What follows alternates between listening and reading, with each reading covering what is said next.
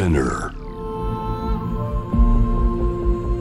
Poppen Innovation World Ella podcast from the next Ella. 小橋健二がナビゲートしています突破イノベーションワールドエラー。ここからは様々なジャンルのイノベーターをお迎えするトークセッション From the Next Era。対話の中からイノベーションの種を導き出します。今回お迎えしているのは執筆家、環境保護アンバサダー、四隅大輔さんです。ご無沙汰しております。ご無沙汰してます。ケンちゃん久しぶり。久しぶりです。お帰りなさいませですね。ただいまニュージーランドから帰ってきたばかりです。そうなんです。四隅さんといえば現在一時帰国中ですが、ニュージーランドを拠点に生活されています。ニュージーランドでの暮らし、一体、僕まだ行ったことないんですけど、どんな暮らしなんですか、ね、ケンちゃんまだ来てないよね。ニュージーランドはですね、あの、もう12年になります。え移住して12年。で、ニュージーランドのものすごい田舎町、さらにそこから20キロ山奥に行った、あの、原生林に囲まれた湖のほとりで、自給自足ベースの暮らしをしています。えー四隅さんのインスタを見るとね、本当に、うわ、こんな場所に住めたらいいなりそうだなって思うんですけど、まあみんなね、現実はね、僕もそうですけど、日々の日常に追われていて、でもそんな、僕も四隅さんが、ね、ニュージーランドに行く前の、んその現実に追われている時代に僕は実はお会いしていて、ねもともとは、まあ、いわゆるこう会社員でありますが、はいでも普通の会社員ではありません。もうレコード会社にお勤めになられていて、数々のミリオンヒットを放たれてきた方。うーん。ちょっと多分あの、今回リスナーの方に、まあ知ってる方もたくさんいらっしゃると思うんですけども、はい。ちなみにどんな方をプロデュースされてたんでしょうか？そうですね。レコード会社最初ソニーミュージックに9年いて、はい。その後5年ワーナーミュージックにいて、両方のレコード会社であのプロデュースの仕事をしていたんですけども皆さんがまあ名前を聞いてパッと分かってくださるというならば平井堅ちなみに平井堅は僕がやってた頃は全く売れず担当変わってブレイクしたんですけど。ちなみにあの、平井堅さんは、はい。えっと、同じ事務所だよね。同じ事務所そうですそうそうそう。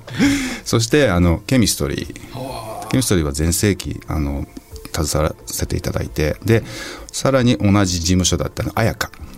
ケンちゃんと同じ事務所の綾香、そして Superfly ですね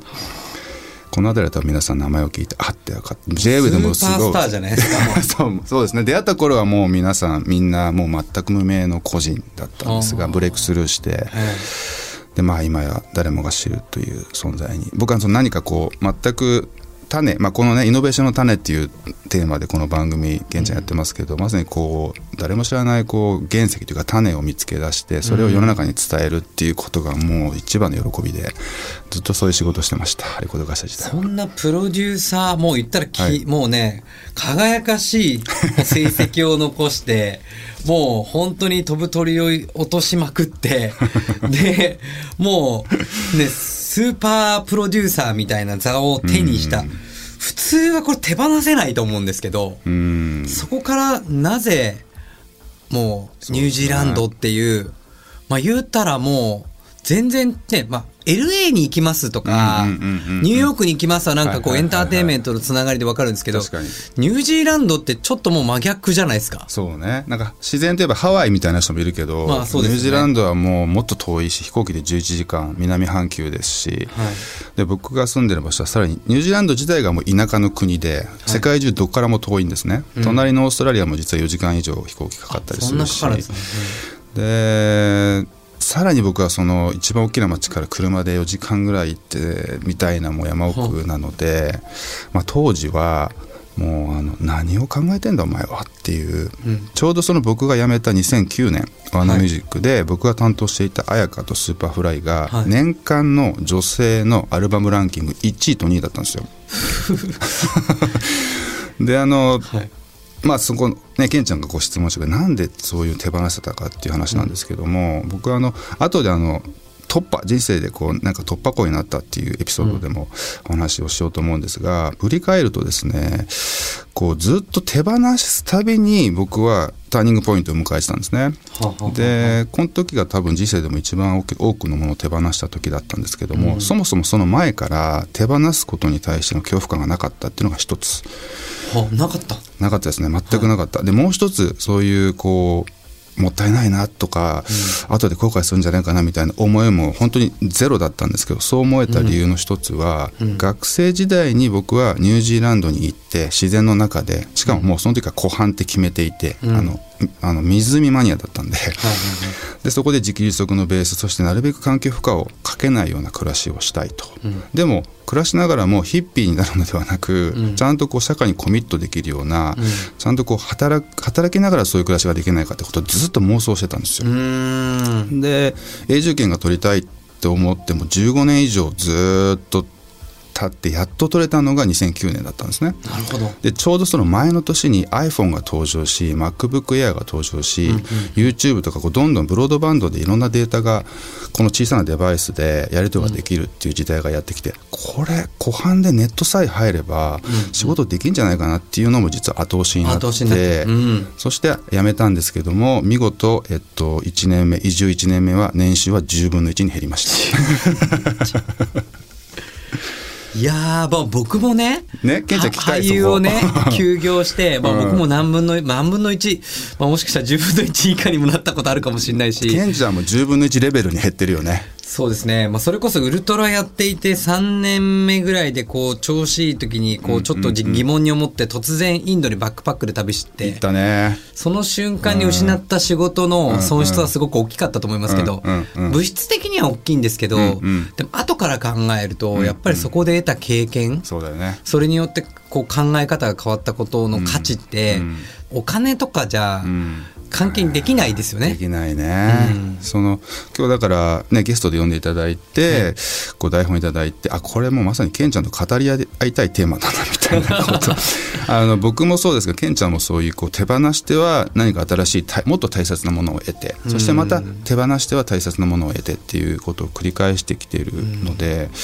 なんかそこは2人でこう皆さんに人生のヒントをお伝えできるんじゃないかななんて思ってました。僕はねでももともと手放したいと思って手放したわけじゃなくて、それは芸能界辞める時。そうです、うん。やっぱりいろいろこう気づいちゃった、うん。なんか自分の中でこう、気づかないようにしていた、うん。不干渉のようにいた僕が、うん。一人でネパールを旅した時に、ん。あの同世代の男の子と会い、うん。その娘さんと子供ああの綺麗な奥さんと住んでるんですけどやっぱり、あの子供行かせるお金がないんだ学校に行かせるお金がないんだっていうふうに言っていてでもなんか今を必死に生きている人間力と、うん。はたやかたや僕はやっぱ未来をこう怖がって今をこう守って、ケンちゃん子役からやってるもんね。そうです、ん。自分に嘘をついて生きてるみたそいな。の段階で何年ぐらい芸能界にいたの？そのもうネパール20年以上ですね。すごいね。だから僕がそこで、まあ、ある意味で心が開いちゃったことによってうん。見えてきた、うん。うわなんかブワーって出てきたなんかいろんな怖さみたいなものがこのままじゃ無理だと思って僕は逃げるようにどっちかっていうとうんうんうんまうんああの休業してねアメリカに行ったんですけど、うんうん。でも四角さんの場合はもう十分に手にできるものまあ言ったらいろんなこう脚光もそうですしいろんな人たちからもこういろいろこう環境も良くなるわけじゃないですか。うんうん。そうだね。働きやすくなるし、ね。でまあ、もっと言えばもっともっとうん。逆に上に上を目指せばもっともっと上に行けたかもしれない、うんうん。まあ、まさにこれから自分の、まあ、じある意味自由にうん。ねあのこれから新しい世界を作れるかもしれないっていう時にそれを やめるまあ、物理的な収入もそうですし、ん。まあ、友達とも離れるし仕事関係の人とのね。立場もなくなるわけじゃないですか。音楽の仕事ゼロにしたからもう人脈も全部ゼロみたいな。ですよね。うん。でそれっていや今はね言えると思うんですけど本当に当時切り離していく時に、うん別にそこに対しての執着も何もなくてですか？なかったね。いやそれがすごいな。なんうん。何の分岐点なんだろうって、まあ、さっきのまあ、うん。取れたっていう。そう英字権が取れたっていうのとやりきった感があったね。レコード会社での仕事で、プロデュースの仕事は10年やってて結局10回のミリオンヒットでこの10年間ずっとこうヒット出し続けるパターンって実はすごく少なくて、一発二発バーンって売れるパターンっていうのはレコード会社の担当者としてね、あるん割とあるんですけどこれなんでできたのかなっていうとやっぱ僕がそのそもそもその仕事に執着してなかったっていうのと上を目指してなかったっていうのがあってニュージーランドに移住したいと思ったのは学生時代って話をしましたがでそこからレコード会社にたまたまソニーミュージックにたまたま入ってで音楽の仕事をするつもりなかったんですけどももともとはあの映像ジャーナリストを目指しててここだからケンちゃんとちょっと共通点あるわけ。はあはケンちゃんがさあのドキュメンタリーのえ監督やってたでしょ？はい、うん。ちょうどその頃ですよね出会った。のそうそうそうそう。あの頃一番こう対談したりとかよくあって、で話して話をしてなんかやっぱあの時なんかもうケンちゃんを全力で応援したいと思ったのは、実はああいうことを学生時代にやりたいと思って、でも自分は自然の中で生きるのとどっちか社会的な活動どっちかってやっぱ自然の中で生きる方を取って、でニュージーランドに移住しようと決めてで移住するまでの間自分にはスキルがないからどっかに入ってあのビジネススキルを身につけた上で行こうっていう思いと、衣食住さえ確保すればニュージーランドで、まあ、死ぬことはないなっていうので、服と、えー食っていうのはこれなんとかなるなまあ、服は当時から古着が有り余っていたので、今はもうさらにひどいぐらい有り余ってますけど、で食べ物はもう練習してたんです自給自足は学生時代に、あこれいけるな。釣りはもう当時もうプロ級 プロ並みだったのですでに、ただ家は建てるの相当これ大変だなと思ったんで、ここは資本主義の仕組みを利用してお金貯めて向こうで家を買って、そしたら仕事がなくても生きていけるっていう、なんかそういう思いで合同会社に入ったのでたまたまじゃあアーティストの出会いに恵まれてヒットが出ても、あこれはもう現実の自分の業績とかではないと。これ本当幸運でしかないっていう思いと、辞める直前に全てを手放して全てを捨ててっていうことを分かりやすく僕は言いますけど、そもそも持ってなかったんです。ニュージーランドに移住したい当時20代前半の四角大輔にとって39歳でニュージーランドに移住する時の自分の手にしてるこう年収とか安定とか人脈とかそういったものはもともと自分のものじゃなかったからたまたまこの間にギフトとして得られたものだからまあ土に返すかぐらいな感じで。すごいな。そういう意味でこうなんだろう勇気があるとかそういうことじゃなくてそういう境地だったので、何も思わずむしろいよいよ15年以上夢に描いた生活に入れると、だからケンちゃんも結構似てると思うんだけど、20年間子役の仕事子役からずっと俳優やってて、なんか小橋健二なんだけどこれって俺なんだろうかみたいな。そうですね。で僕もケンちゃんほど有名人になったわけでも全然ないけどなんか音楽の仕事してああいうふうにすごい大きな成果を得てこれは俺じゃない俺じゃない。これはもう仮の姿だって自分にずっと言い聞かせて、ああでもそこは確かに似てる似かもしれない。てるよねきっとね、でそのバーってその仮の姿をもう放棄して、もう土に返して、いよいよニュージーランドに向かう時の自分ってあここから俺の本番始まるなってこれからが四角大輔の本番だって潔なんかこう清々しい気持ちしかなかった。なんかそのニュージーランドに行くって、まあ、海外に住むって何かしらみんな、まあ、次のネクストの、まあ、社会的な夢があったりするじゃないですか。うんうんうんで、四角さんの場合は、まあ、そういう自給自足の暮らしをしたいっていう、まあ、うん。言ったら生きるための暮らしじゃないですか。そうね。何かその先に、うんうん。なんかこんなことしてみたいとか、こんな、こう、仕事をしたいみたいなことってあったんですか、2つあって1つはね表現活動したいと思ったのね。あっていうのは思い返せば自分はその昔絵を描いてたりとかはいはいはいはい。こう芸術アートの世界にすごくこう興味があって実際そのあの油絵で賞を取ったりみたいなこともあって、で音楽の世界に入って表現者のプロデュースをしてたわけですよ、目の前でステージで例えば武道館でいうと1万人のお客さんがいて、その真ん中にステージ一人で立って、約2万個の目がそのもうもうそのアーティストを見るわけじゃないですか、そこで例えば綾香で言うと、まあ、アカペラとかで歌うわけ。マイクなしで、あ。はいはい。もうすごいな。でも俺は歌えないと。で踊れないしあの歌えない踊れないプロデューサーっていつもバカにされてたんで。いやいや、普通ですから。プロデューサーが歌って踊ってたら。でもあなんかでもなんかこうアーティスト自分が惚れ込んだアーティストを人に伝える時に一生懸命言葉に還元して音楽をこう今回の新曲は本人のこういう思いがあって、でサウンドはこういうサウンドが施されてみたいなこうあ言葉であればまあ言葉は誰でも使えるんだけども、ある意味ここは自分で訓練この仕事を経てし訓練をしてたなっていうのがあって、そういった意味でこう言葉を使った表現活動をしてたのが一つあって、でもう一つは、まあ、学生時代に自然の中でなるべくこう自然と共に暮らすっていうつまり都会にいると環境負荷がすごい大きい、自然にもう加害者側に回っちゃうっていうのがあって、で結局ずっと都会にいて社会人15年間、かつあの僕 CD 僕が関わった CD の売り上げ2000万枚だったんですね、これはもうビジネスの世界ではものすごい褒められる。すごいですねって言われるけど、CD って分かりますよね。東京だとあれ燃や燃えるゴミに入れるでしょ、なんで燃えるゴミに入れるのってこれもちろん土に入れてももう何千年何万年で分解されない、そして分解してリサイクルもできないんですよ、あまりにも複雑で。だから燃やすしかないっていう。そんなねあの地球へのものすごい負荷の大きいものを2000万枚地球上にばらまいたっていうこう罪悪感がありながら、そうだな。ただじゃあ自分がニュージーランドの山奥で引っ込んで一人だけその環境負荷の少ないこう地自然とともに今までのこうなんかこう償いのような暮らしをしたいっていうそのこれはもう 100%, 100決めてたんですけど、その中に数パーセントはなんか償いの行いというかそういう環境活動みたいなことをやりたいなっていうのがあって、でもただやり方が分からなかったんで徐々に徐々に声を上げながら、まあ、12年経ったって感じですね。なるほど。はい。実際に、はい。その12年前に思い描いてた、はい。まあ、移住と、はい。まあ、とはいえやっぱり、うんうん。ねこう環境があまりにも違うからやっぱりねこうなんかこう持ってるの違うとか、うん。まああって戻ってから来る方もいらっしゃるじゃないですか、中には、うん。うんあいるね。やっぱつまんないなとか。いるいる。周りでもいるし。どうどうなんですか12年。えっとねもうねもう毎年ニュージーランドのあのみ湖のほとりの自分のあの場所を好きになるし目の前の湖毎日同じ景色でしょって言われるけど毎日当然変わるわけ。だからねなんか移住した直後はね最初の1週間毎日泣いてたの。マジで号泣してたの、これは本当よかったって言って。あよかったと。本当よかった。で本当に頑張ってよかったって。頑張ってっていうのはレコード会社の時も頑張ったからいう結果が出たんだけどその度によしオリコン1位よしとかミリオンヒットよしとか、頑張ったな俺ってあったけどでもなんか俺が頑張ったっていうか、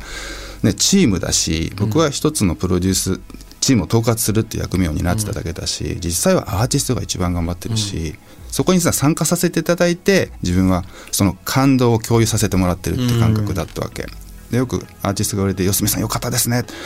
アーティストが頑張ったんでアーティストに言ってあげてくださいってよく当時も言ってたんだけど、その毎日愛してたのはこの生活は自分の手で100%自分の手で、あの獲得したこのものだから、ギフトだからって言って毎日ね泣いてて1週間でもさすがにその毎日号泣したまま12年間 ,2 年間来たわけじゃないけどいま、未だにそのあの時号泣した目の前の景色を見て泣きそうになるもんね。だから全然というかどんどんなんか深まってきてます。自分のあの自分の新しいホームプレイスって呼んでるんですけどもあの湖畔だったりニュージーランドっていう国だったり現地の友人に対しての思いはどんどん深まっているし逆にこれケンちゃん分かると思うけどさ自分が心から納得できる仕事ができてたりとか、暮らしができてるとさ自分取り戻せるでしょ？そうですね。でケンちゃんなんか間違いなくさ20年間で多分自分を完全に失ったと思うんであるそうですね。あえそうです。あえて、うん。あえて見ないようにしてました、ね、で取り戻して今があると思うんだけど、その取り戻した自分がどんどん深まっていく感動っていうのは、まあずーっと継続してるね。なんかそういう意味で言うとまあ都会にいるといろいろな刺激は日々ありますけども、まあ逆にそれがまあ新たなこう、まあ、執着を生んだりとか、うん。渇望を生んだりとかうん。して、なんかふとこうねちょっとこう地方田舎いろんなところに行くと、うん。本当にある意味で何もないんだけどみんな目がキラキラしていて、うん。本当に幸せそう、うん。だから何もないように見えて実はめちゃくちゃあるっていう、うん。だから都会は情報もあるし、まあ、物質もあるんだけどじゃあ本当にみんなキラキラしてるかっていうと、ん。まあ、もちろんいろいろこう悩んでるし苦しいし、うん。刺激はあるんだけどなんか自分らしさがどこか失われているようなうん感じがやっぱり自分自身もする時もあってだから僕もやっぱりできるだけ、うんうん。まあ、僕もこのコロナ禍で2拠点うんうん。自然の環境のところと結構行くようになったんですけど、うん。まあ、まだ完全に移住までね振り切れてないんですけどどこやったっけ？もう一箇所。もう一箇所鎌倉なんですよね。ああいいね、はい。鎌倉と東京。鎌倉と東京。理想的だね。そうでもなんかまあ僕はサーフィンもしたり、ねまあ、山もちょっと登ったりするんですけど、うんうんうん。まあでもいずれね2拠点を超えて、うん。まあ、どっかに移住みたいなことも、うん。まあしてみたいなと思うんですけどそんな中ではい。まあ今ね、日本でもキーワードとしてはい。関心が高まっている、はい。まあ二拠点生活、はい。地方海外移住、環境活動といった分野の先駆者的暮らしを実践されているのがまさに四隅さんですよね。はい。そんな四隅大輔さんのはい。生き方や生き方のヒントを全てし、知ることができる本が今月発売されました。マジでこれ本当図鑑レベルの内容のまあ充実度なんじゃないかなと。僕もはい。まだ全部は読み切れてないんですけど、はい見る限り本当にこう生きる術すべが全部入ってるなと思います、タイトルは「超ミニマル主義」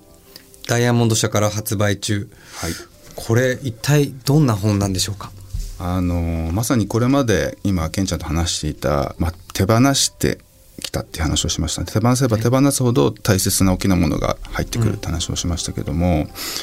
まさにそういう僕の考え方思想を全部まとめた本なんですけどもただの思想本ではなくて9割具体的なメソッドを入れています。でケンちゃんもねよく僕の長いから付き合いが僕がトークライブで何を話すかとか、SNS で何を発信するかとかこれまでの過去の著書8冊で書いてきたメッセージみたいなものをなんとなく伝わってると思うんですが大体ねやっぱこうなんか仕事なんかどうでもいいから暮らしの方が大事だよって。で働きしすぎずパートナーとの時間とかプライベート大事にした方がいいよってライフスタイルとか生き方論みたいなメッセージが多かったんですね。でもなんかふとうんまあこれ確かにそうなんだけれどもでもやっぱり仕事が人生に占める割合って大きいな。うん。で最低8時間つまり起きてる時間の半分ですよね、8時間寝て8時間働いて。で人生でいうとかなりの割合を占めると。時間的な割合以上に精神的な割合をすごく占めると、で世界を見た時に日本の人は働きすぎなわけですよ あのもう残業普通だし休日出勤もするし、で給の取得率はもうさ先進国最低レベルでずっと5割切ってて。去年初めて初めてじゃない久々に5割上に5割超えしたっていうぐらいなんですけど、そうだよな。で自分の人生を振り返ってもケンちゃんもそうだと思うけどやっぱりこうプライベートがいくら充実してても、なんか仕事を愛せてないとケンちゃんまさにそうじゃないですか、ケンちゃんなんてまさにもう僕以上にもう有名でえなんでそんな羨ましい。誰もが、ね、あ憧れる仕事をね捨てたのって多分言われたと思うんですよ、はい。多分仕事はある意味充実してたかもしれないけど、でも自分の心は満たされてなかった。でおそらくプライベートはねうまくいってたかもしれないけどでも、プライベートはここまでうまくいってもなんか自分仕事の仕事を愛せないしなんか仕事で自分を出し切れないっていうのは、なんかこう自分は幸せなんだろうかってきっと思ったと思うんですけど、結構そういうふうに思ってるビジネスパーソンがすごい多いって気づいて、で賢者の場合ものすごいエキストリームなかなりもう極端な例ですけれども、で僕自身もやっぱ仕事を愛せてた時っていうのは人生の充実度が高かったんです。うん。でどうすれば仕事を愛せるだろうか。どうすれば仕事を例えば最短時間で終わらせて時短させて、で早く家に帰って自分のやりたいことをやれるかってことをずっと考えてやってたんですね。そのノウハウを全部まとめたのがこの本であり、まさにどうすれば自分の時間を取れるんだろうかとか自分の仕事をこれ好きになれるんだろうかもしくはこの仕事を最短時間で終わらせられるんだろうかっていうふうに悩んでる人への具体的な技術を伝える本です。帯にこの分厚い一冊で全てが軽くなる いや本当にね辞書レベルに結構分厚いんですけどでもあの中身は決して、はい。あの難しくいっぱい文字が書いてるわけではなく本当に分かりやすく写真とか図図とかが入りながら、はい。あの入ってるんですけどまさに本当にあの本は分厚いんですけど、はい。やっぱこれをやることによって、まあ、気持ちもねはい。仕事ももっと軽く、やっぱこれからの時代ってなんかまあ昔はやっぱり頑張れば成功するっていう時代から、軽やかにうん生き方を変えていくみたいな、うんまさにまさに。土の時代から風の時代へ変わり。そうあそういう意味ではねもう完全に風の時代の本になってるね。いやーこれはぜひ皆さんに手に取って、きっとね今こういうコロナ禍の中でやっぱりライフスタイルをこうチェンジ、はいそうですね。まあ本当に、うん。あの居場所もね、うん。移住も含めてチェンジしようとしてる人がいると思うのでそういう方にも特にはい。おすすめです。超ミニマル主義。四住大輔さんのダイヤモンド社から。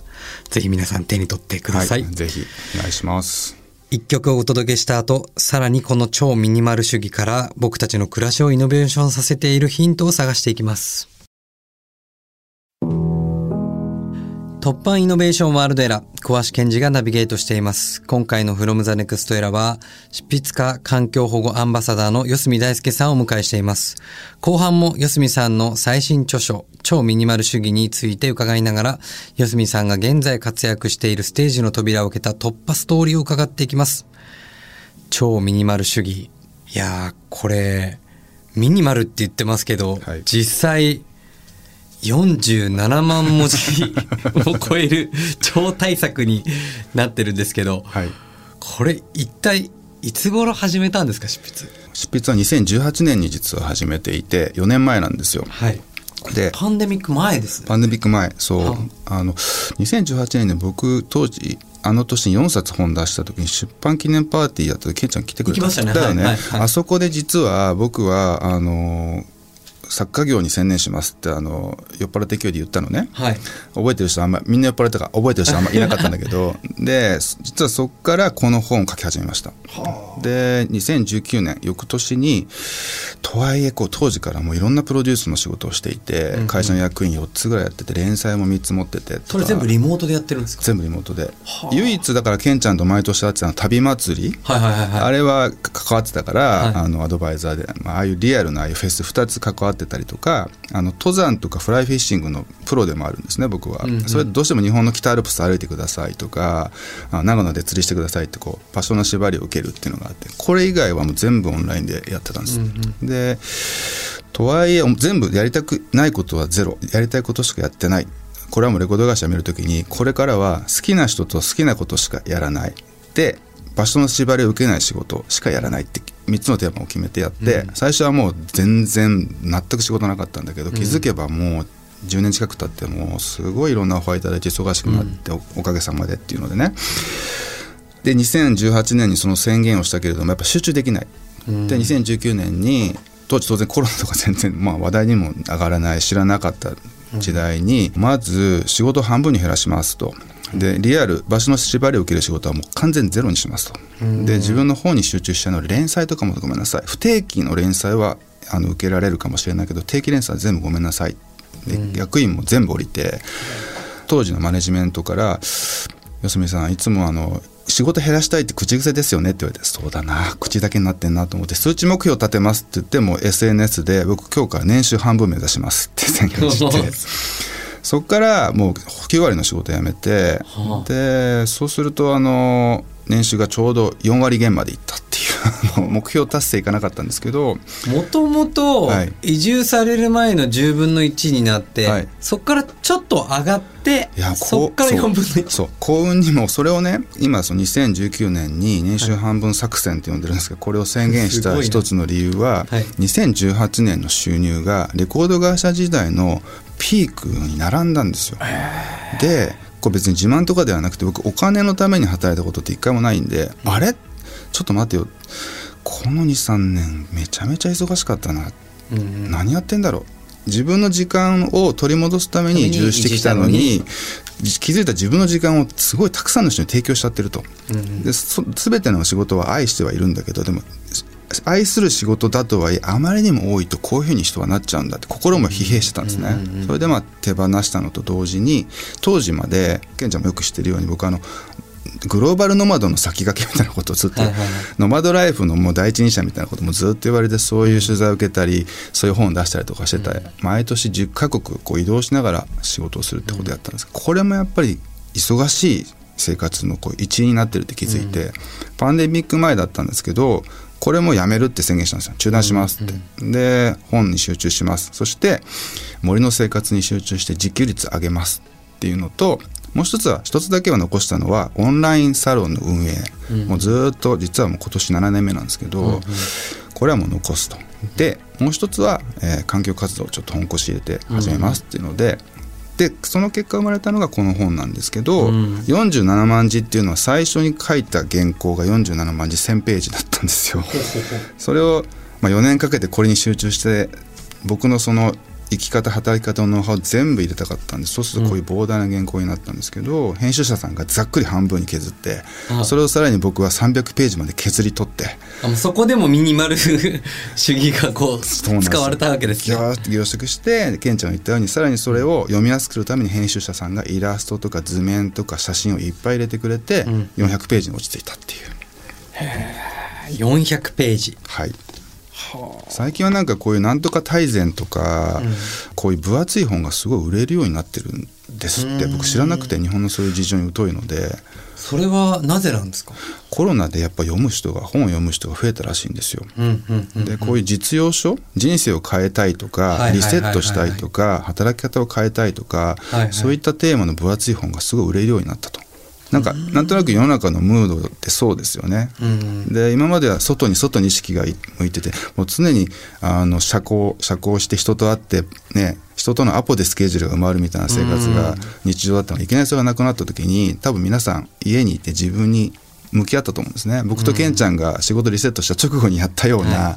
自分と向き合う時間を持った時にこれなんとかしなきゃな今の暮らしでいいんだろうか今の働き方でいいんだろうかって思った人が多いらしくて。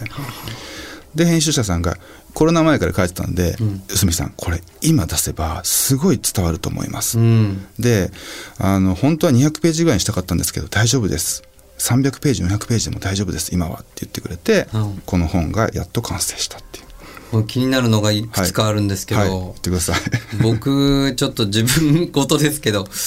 マルチタスクを手放す。もうマルチタスクしちゃってるな気づいたらっていうかもうなんか気づいたらいろんなプロジェクトしかもなんかちょっと多様なプロジェクトになってて、うん。なんか切り替えてるようで切り替えられてない自分がいるんじゃないかなっていうふうに最近思うんですけど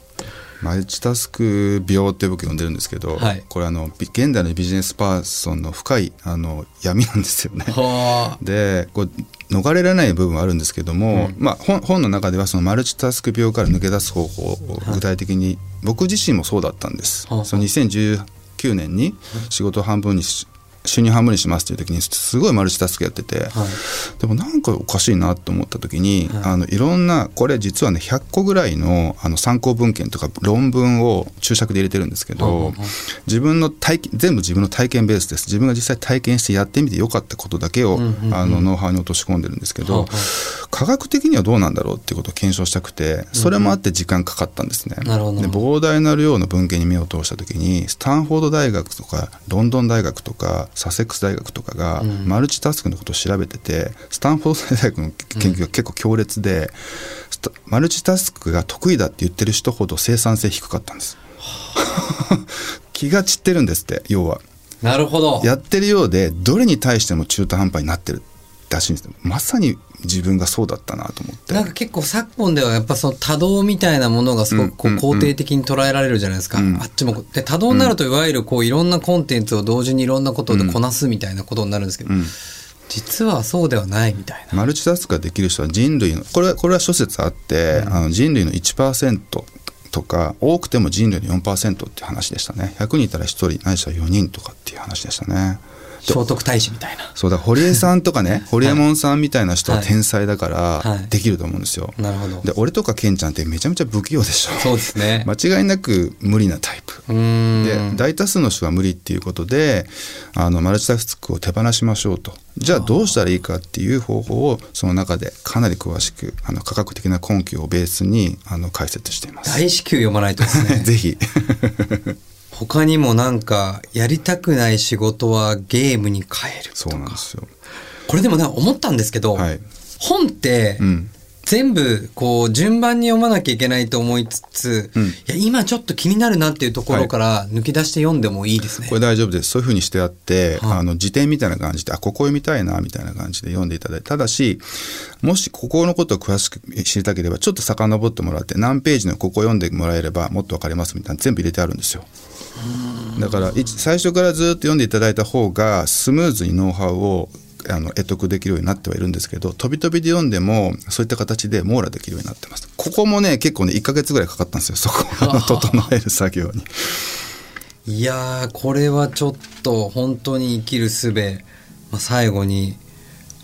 エピローグのところね最後にこれだけを言わせてほしい、僕ら人間は幸せになるために生まれてきた。その通りです。そうなんですよ。何のためにって、うん。それしかないですよね。しかない。そうなんです。僕はやっぱ幸福論っていうのをずっと考えてきていて、自分なりの幸福論としていやもう仕事に人生持ってかれるっていうのはもう本当幸せになれないよっていうようなことを言ってたんですけど、でもやっぱりさっき冒頭でお話ししたように、やっぱ仕事を愛せない仕事を楽しめないとやっぱなかなか人生トータルでの幸福度って上がんないんじゃないかなっていうのがあって、でこの本は結局働き方のことについて書いてたら生き方の方にまたなっちゃったん。ですけど、やっぱり仕事をいかに軽く整理して、でその結果脳のパフォーマンスが上がったりとかモチベーションが上がったりとか、さっきの仕事をゲームに変えるっていうのは何でかっていうと、これも脳科学の世界で証明されてるんですけど、やれって言われてやんなきゃこれはやらなきゃいけない must, must do だって思いながらやってる時と、あこれをやりたい want to want to do だって思ってる時はもう全然。パフォーマンスが違うんですって。そうですよね。だからこう僕の提案はとにかくあの物をまず減らしましょう持ち物装備服とかをどんどん軽くシンプルにしてください、視覚のノイズとか物質のノイズをどんどん減らしていってください。まずみんな物持ちすぎ。持ち日本は物が多すぎです、うん。僕も物持ちすぎです。まあだいぶ減らしましたけど。でその後は非物質情報とかデータとか人間関係とか、なんか気がかりなこととか、でその中で一番大きなものはタスクやりなあの to-do なんですよね。みんなもう現代日本の現代のビジネスパーソンは to-do に追われすぎているので。いやもう本当に気づいた。らああれ忘れてた。あこれ忘れてた。でメールも来るし LINE も来るしいろいろ来るじゃないですか、うん、やばいですよね。あ忘れてた忘れてた忘れてた。あーっつって。なんかその気がかりなことがあると脳がずっと疲労し続けてるんですって。そうするとやっぱ集中力ね仕事にとって一番重要な集中力もいまいち上がらないしパフォーマンスは低いままいっちゃうっていうのがあってそう気がかりをなくす方法っていうのはとにかくタスクを減らすしかないんですけどもこれで膨大なページを割いて説明していてまず減らすと。簡単に言うとまず減らす。思い切って減らす。減らした後残ったやつ誰かに託す。託す。それでも残ったものあるよねってこれをもう最高の集中力脳のパフォーマンスを高めた状態で最短時間で終わらせましょうってことなんですよ。ね最短時間で終わらせる方法の一つはテクノロジーを使うっていうのもあるんですけど、一つの方法としてゲーム化してはいはいはい。例えばもう領収書の生産って自分しかできないわけですよ。はいはいはい。誰かに託せない。でもやんなきゃいけない。これいかにこれを最短時間で終わらせようとするとこうゲームにしちゃえばいいですよっていう。まあ、そういう提案をしてます。あの究極の時短術っていうふうにも言えるんですよこの本は。いやキーワードは時短です、はい。忙しく働いてる現代の皆さんにはい。絶対必要ですし、もっと言うとこれは僕に絶対必要なものだなって 今このタイミングにあの作り上げていただきそしてニュージーランドから戻っていただきえ目の前にこの本に出会わせていただきありがとうございます。ありがとうございます。四隅大輔さんの最新著書「超ミニマル主義」はダイヤモンド書から発売中です。ライフシフトだけではなく日常のちょっとしたイノベーションのヒントにもぜひそしていろいろとお話を伺ってきましたが最後に様々な壁を突破してきた四隅大輔さんが今活躍しているステージの扉を開いた突破ストーリー教えてください。そしてその時に四隅さんを支えた勇気づけた一曲も選曲お願いします。はい。そうですね。突破ストーリー。あのね冒頭からずっとケンちゃんと2人のキーワードみたいになってますが手放すっていう、まあ、そぎ落とすっていう言葉も当てはまると思うんですけども、まあ、僕は振り返れば何かを人生で突破口を開けた時っていうのは必ず大きなものを手放した時だったんですね。でもう本当に、うん幼少期から振り返ればいっぱいあるんですけども一つ大きかったのはレコード会社時代にあのプロデューサーになってで大体一人で複数のアーティストを担当するんですよ。で僕はあのある一組に惚れ込んで、直訴してまだ当時 30, 30歳になったばっかだったんで若手でこのアーティストだけに集中させてくださいと「お前何言ってんだ」と「その前みたいな若造がね何言ってんだ」って言われたんですけども「あもうあのもしこれダメだったらクビにしてもらっていいです。ボーナスいりません。給料半分でもいいです」みたいなことを本気で言って、全部約束して「分かった。じゃあ1年だけやっていいぞ」って言ったら、このアーティストがもうもう歴史的なぐらい売れたんですよ。でその後はワーナーに転職して、で部長になったんですね。い。きなり30代半ばで,、で30組ぐらいのアアーティストがいるこう一つのプロデュースルームの部長みたいな。もう全く合わなくて、社長降格させてくださいっつって 30組のアーティストを全部手放して僕は現場に戻ってはい。出会ったのが彩香だったんですよ。そしてまあニュージーランドの移住全部手放して移住しました。先ほど話しました、何を得たかっていうのはもうこの番組でお話した通りです、そして2019年に年収半分にするっていうことで得たものとしてはこの生まれたものとしてはこの超ミニマル主義っていうそぎ落とした結果そぎ落とすための手法を書いたこの一冊が、まあ、僕にとって本当こう人生の集大成みたいな本なので過去の8冊どれと比べてもこれはもう暗いものにならないぐらいの対策っていうのとあの第一子が生まれました。一人目のあの今生後15ヶ月なんですけども、はい、なんかそういうだから皆さんぜひあのー怖がらずにあの、うん。僕がすごく好きな禅の言葉で本来無一物っていう言葉があって、うん。人間は本来何も持たず何を何も手にせずせず生まれてきたよねと。裸で生まれてきて、そして死ぬ時は何も持たずに土に帰るよねっていう言葉で。で本来皆さん手ぶらで生まれてきたんで最後手ぶらで世の中あのあの世に行くわけなので、あの今手にしているものは自分のもんじゃないっていう感覚を持っていただければなというふうに、あの思います。いや素晴らしい。じゃあそんなはい。四角さんを支えた勇気づけた一曲どんな曲なんでしょうか？はいえーっととはいえあの心が折れそうになったりとか弱気になったりとかさすがに年収が10分1になってこれ大丈夫かなっていうふうに僕も思いました、えーそんな時に勇気をいつもくれた曲はですねジェイソン・ムラーズの「I Won't Give Up」っていう曲です。僕は諦めないぞっていうタイトルですね。ありがとうございます。From the next era 今回は四角大輔さんをお迎えしました。ありがとうございました。ありがとうございました How far are we going? To what end? And we will once again ask ourselves the definition of what innovation truly is. You're listening to J-Wave Innovation World Era podcast.